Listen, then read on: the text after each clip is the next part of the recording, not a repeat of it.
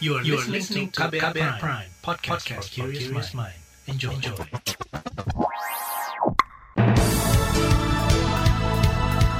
Selamat pagi saudara, senang sekali kami bisa menjumpai Anda kembali melalui program Buletin Pagi, edisi Kamis 25 Februari 2021 bersama saya Naomi Liandra. Sejumlah informasi pilihan telah kami siapkan untuk Anda, di antaranya, kepolisian mulai laksanakan edaran dan telegram Kapolri terkait Undang-Undang ITE. Presiden Jokowi juga perintahkan perbaikan tanggul Citarum yang jebol secepatnya. Ratusan keluarga di Intan Jaya, Papua mengungsi karena konflik senjata. Dan inilah Buletin Pagi selengkapnya. Terbaru di Buletin Pagi.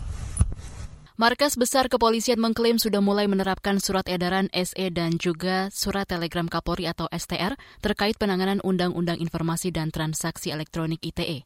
Juri bicara Mabes Polri Rusdi Hartodo mengatakan, edaran dan telegram Kapolri itu akan diberlakukan untuk semua kasus yang sedang ditangani maupun kasus-kasus baru berikutnya.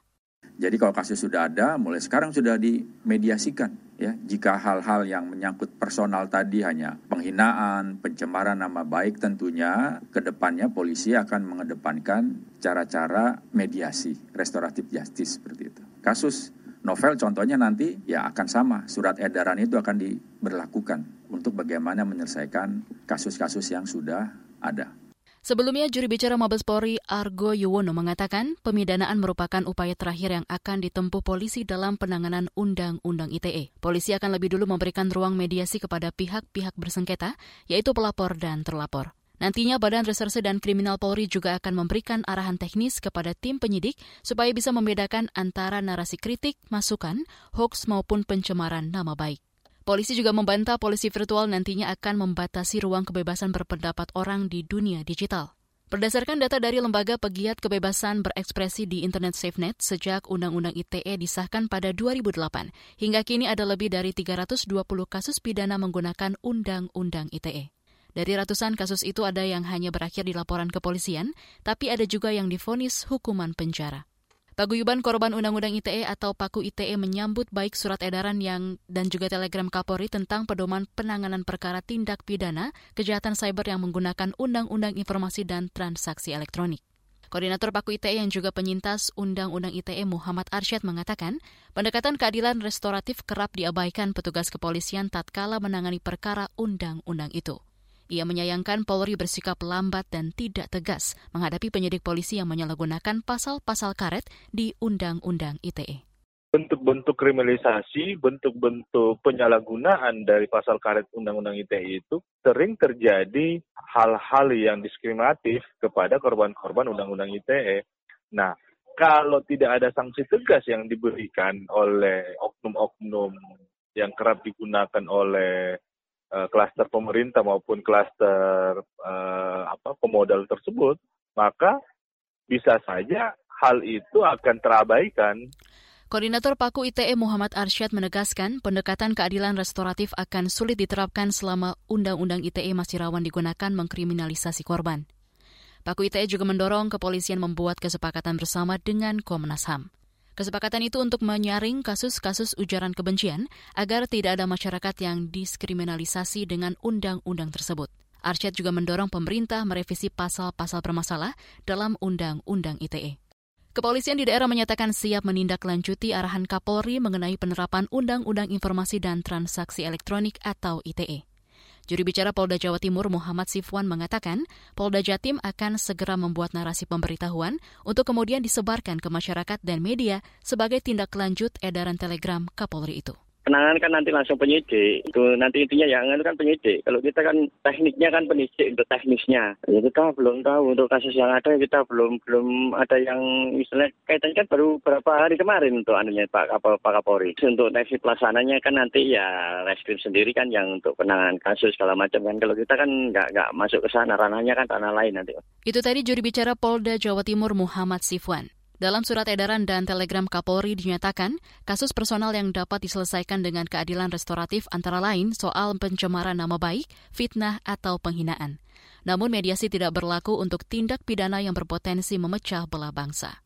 Lembaga Amnesty International Indonesia mendorong kepolisian membebaskan orang-orang yang dijerat menggunakan pasal karet di Undang-Undang Informasi dan Transaksi Elektronik.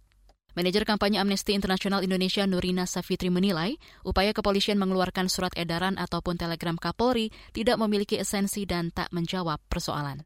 Sebenarnya kalau menurut kami tahapannya bukan mediasi lagi, tapi kalau mereka yang dijerat pakai pasal bermasalah yang undang-undang ITE misalkan pasal 27 atau 28 tuh harusnya sudah dibebaskan saja nggak perlu dimediasi gitu. Karena orang-orang yang dijerat pakai pasal ini kan sebenarnya mereka yang menyuarakan ekspresi mereka atau pendapat mereka secara damai gitu. Harusnya nggak perlu ada mediasi gitu harusnya mereka dibebaskan aja. Karena ini bagian dari kemerdekaan berpendapat gitu. Orang boleh saja mengkritik misalkan dia tidak menimbulkan kekerasan atau tidak menimbulkan tindakan uh, pidana. Manajer kampanye Amnesty International Indonesia Nurina Safitri juga menilai surat edaran Kapolri mengenai Undang-Undang ITE rawan ditafsirkan berbeda oleh tim penyidik. Apalagi Nurina juga menilai arahan teknis Kapolri agar penyidik bisa membedakan antara kritik, masukan, ataupun pencemaran nama baik juga tidak konkret. Amnesty bersama Koalisi Masyarakat Sipil tetap mendesak agar pemerintah bersama DPR segera merevisi pasal-pasal karet dalam Undang-Undang ITE. KPK ingatkan rumah sakit tidak memangkas insentif tenaga kesehatan. Informasinya akan hadir usai jeda, tetaplah di Buletin Pagi KBR. You're listening to KBR Pride, podcast for curious mind. Enjoy!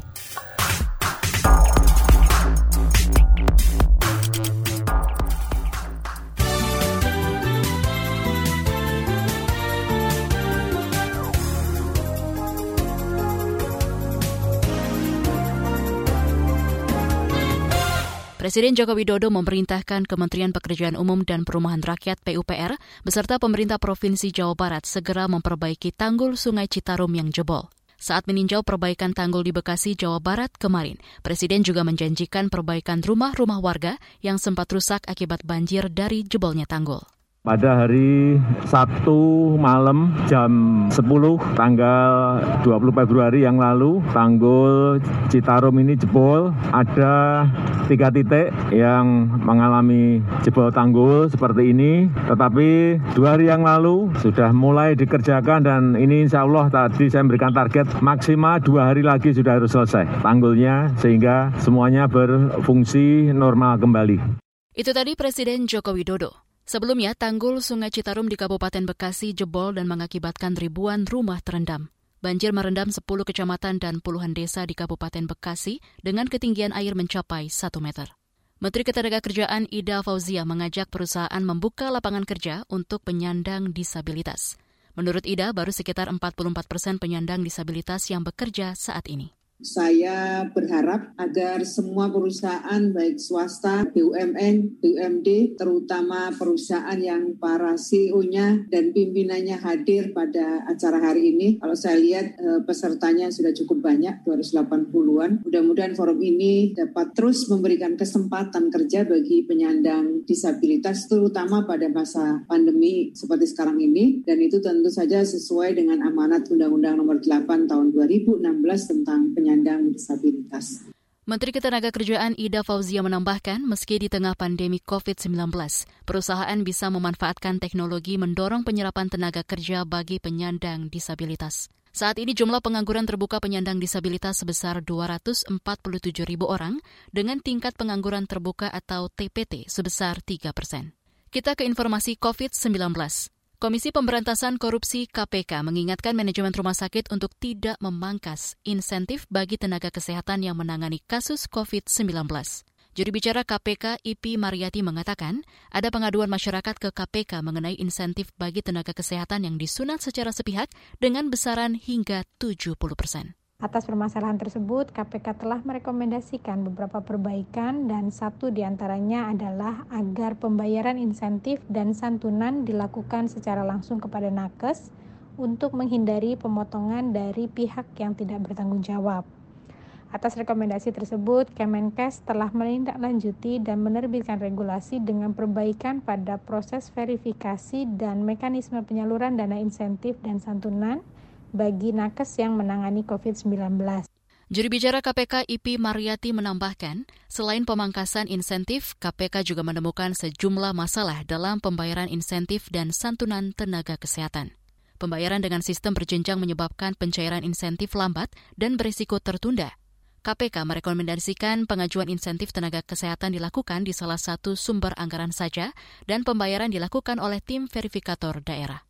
Pemerintah akan menjamin kebutuhan pokok masyarakat yang daerahnya melakukan pemberlakuan pembatasan kegiatan masyarakat atau PPKM Mikro.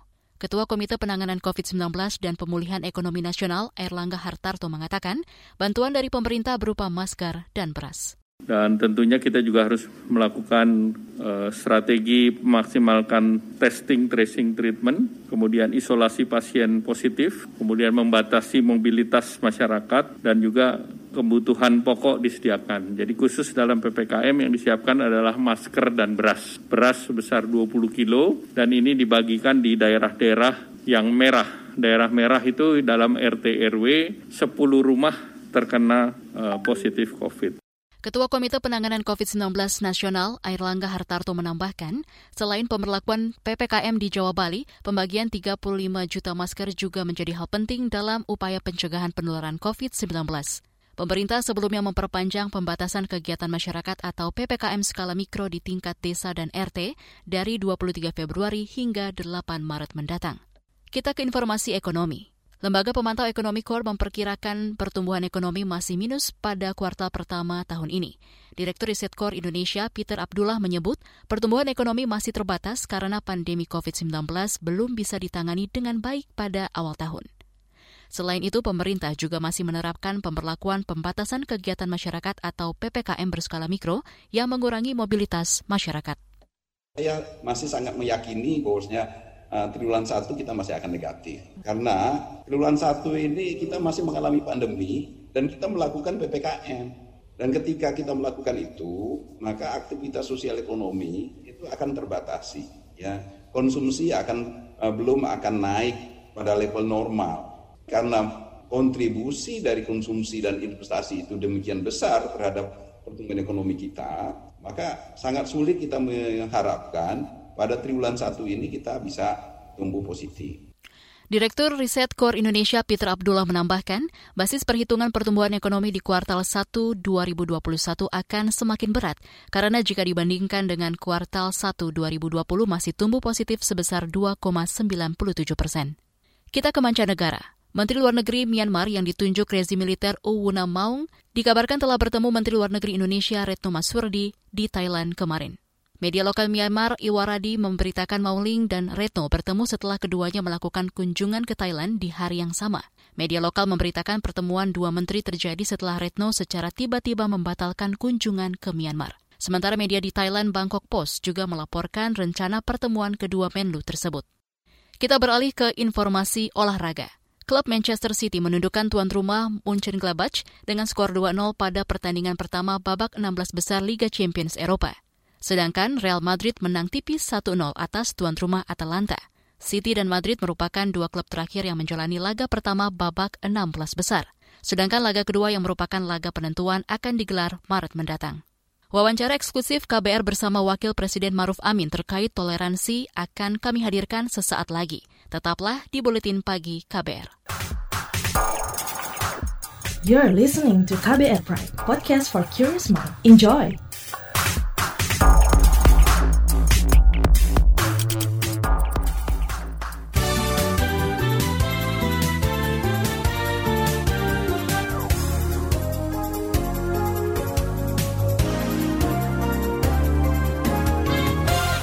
Anda masih bersama kami di Buletin Pagi KBR. Wakil Presiden Maruf Amin menyebut model kerukunan di Indonesia terbaik di dunia. Kata dia, Indonesia punya modal sejak awal berdiri berupa kesepakatan nasional. Pemimpin redaksi KBR, Citra Prastuti, dan redaktur senior Agus Lukman mewawancarai Maruf Amin seputar toleransi dan Islam moderat. Bayangan Bapak Wakil Presiden, moderasi beragama atau uh, Islam moderat itu seperti apa dan apa langkah dari pemerintah yang akan dilakukan? Pertama, saya menganggap bahwa model kita Indonesia itu model yang terbaik di dunia dan bisa menjadi contoh. Pertama, kita sudah punya modal kerukunan yang dibangun oleh para pendiri bangsa, yaitu membangun bangsa ini melalui satu kesepakatan nasional itu dengan negara yang majmu ini kan tidak mudah. untuk bisa mencapai kesepakatan itu. Ya. Nah, dalam perspektif Islam saya menyebutnya sebagai al-mitsaqul watani, mitsak watani. Yaitu yaitu eh, kesepakatan nasional. Mitsak itu kesepakatan, al-watani itu nasional. Kenegaraan. Jadi itu tercapai. Itu satu modal yang sudah ada sejak pertama negara ini berdiri. Karena itu yang harus kita lakukan bagaimana mengawal kesepakatan ini sepanjang masa. Nah, di dalam prakteknya itu kita punya Kementerian Agama. Ini kan mengawal. Mengawal semua. Kemudian kebetulan kita itu punya majelis-majelis agama, punya ormas-ormas agama. Nah, kemudian bagaimana melakukan kesepakatan-kesepakatan dari berbagai majelis agama ini dalam setiap persoalan.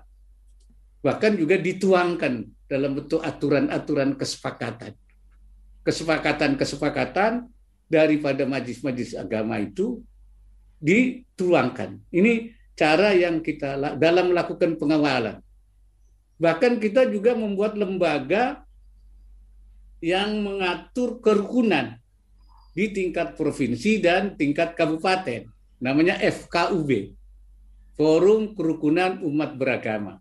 Sehingga setiap kemungkinan terjadinya konflik agama, baik di tingkat provinsi maupun di tingkat uh, kabupaten kota, sudah bisa dicegah, diantisipasi sedini mungkin oleh forum ini. Ini sebagai peranata-peranata yang kita miliki. Itu di dalam pengawalannya.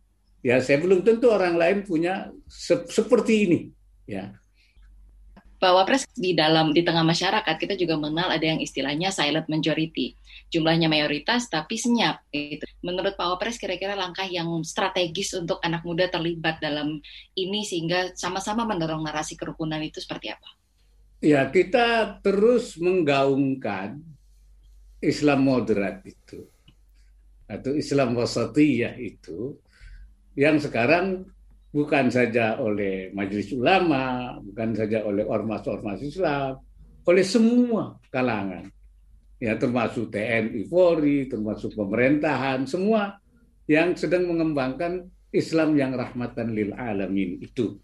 Ini ini di mana-mana di di kampus-kampus kalangan anak-anak muda. Bahkan tidak sedikit juga mereka yang sudah mulai menyadari itu. Jadi ini kemudian eh, langkah-langkah yang juga dilakukan uh, oleh BNPT misalnya itu juga itu menggunakan dua pendekatan tadi kontra radikalisme dan juga deradikalisasi. Ini juga terus melakukan sosialisasi. Bahkan juga di semua departemen kementerian.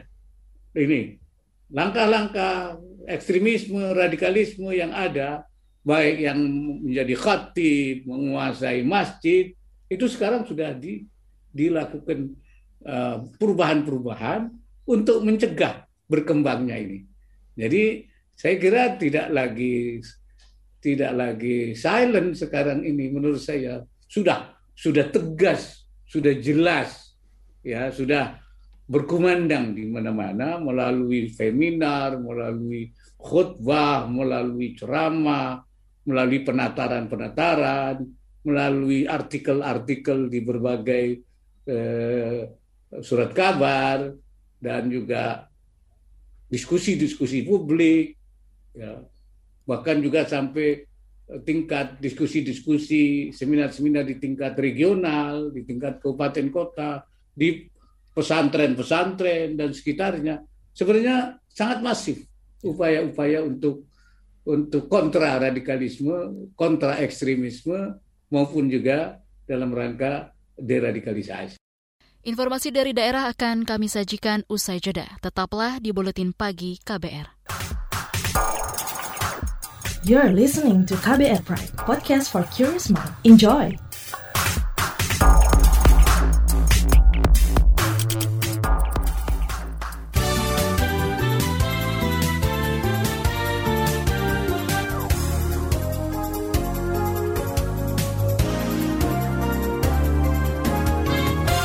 Inilah bagian akhir buletin pagi KBR. Kita ke Papua, sebanyak 600 keluarga di Kabupaten Intan Jaya, Papua mengungsi akibat konflik bersenjata. Wakil Gubernur Papua Clementinal mengatakan pengungsi terbanyak berada di kota Sugapa, ibu kota Kabupaten Intan Jaya. Sebagian warga mengungsi ke Kabupaten Nabire dan Kabupaten Mimika. Sekarang mereka banyak mengungsi sebanyak 600 kakak, kemudian kebanyakan di sekarang ada di kumpul di ibu kota Jakarta. Nah, kalau di Kabupaten Timika dan Nabire paling banyak di Nabire ada 10 titik ya. Dengan adanya ini kita akan bersama-sama mempercepat pemulihan situasi di Intan Jaya. Wakil Gubernur Papua Clementinal juga mengatakan pemerintah telah membentuk tim tanggap darurat. Tim bertugas menjemput dan menyalurkan makanan untuk pengungsi. Kondisi keamanan di Intan Jaya hingga saat ini masih belum kondusif. Baku tembak antara KKB dan petugas gabungan TNI Polri masih terjadi. Kita ke Jawa Tengah. Pemerintah Kabupaten Cilacap mengklaim kekurangan dosis vaksin COVID-19. Juri bicara Satgas COVID-19 Cilacap Muhammad Wijaya mengatakan hanya 7.500 penerima vaksin yang bisa dijangkau dari target 42.000 orang. Pemerintah Kabupaten Cilacap terpaksa membuat skala prioritas, yaitu mendahulukan aparat keamanan, ASN, tokoh agama, dan pelayanan di kecamatan. Jatahnya cuma di ya kebagian sekitar 22, tapi baru turun dan beli provinsi itu sekitar 7.500 belum belum belum belum belum ini turun lagi mau mestinya jatahnya 42 cuma baru segitu kayak gitu. Jadi ini dibikin dibikin prioritas lagi Iya, tadinya kan semua SN itu loh. Sekarang diprotes lagi OPD, kepala OPD, kepala OPD dan struktural gitu, jadi gitu. Juri bicara Satgas COVID-19 Cilacap M. Wijaya menambahkan, vaksinasi COVID-19 tahap kedua dijadwalkan selesai pada 27 Februari. Informasi tadi menutup jumpa kita di Buletin Pagi hari ini. Pantau juga informasi terbaru melalui kabar baru, situs kbr.id, Twitter kami di akun @beritaKBR, serta podcast di alamat kbrprime.id. Akhirnya saya, Naomi Liandra, bersama kerabat kerja yang bertugas undur diri. Salam.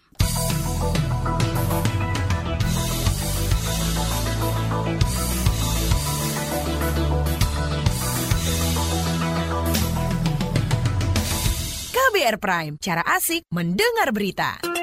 KBR Prime, podcast for curious mind.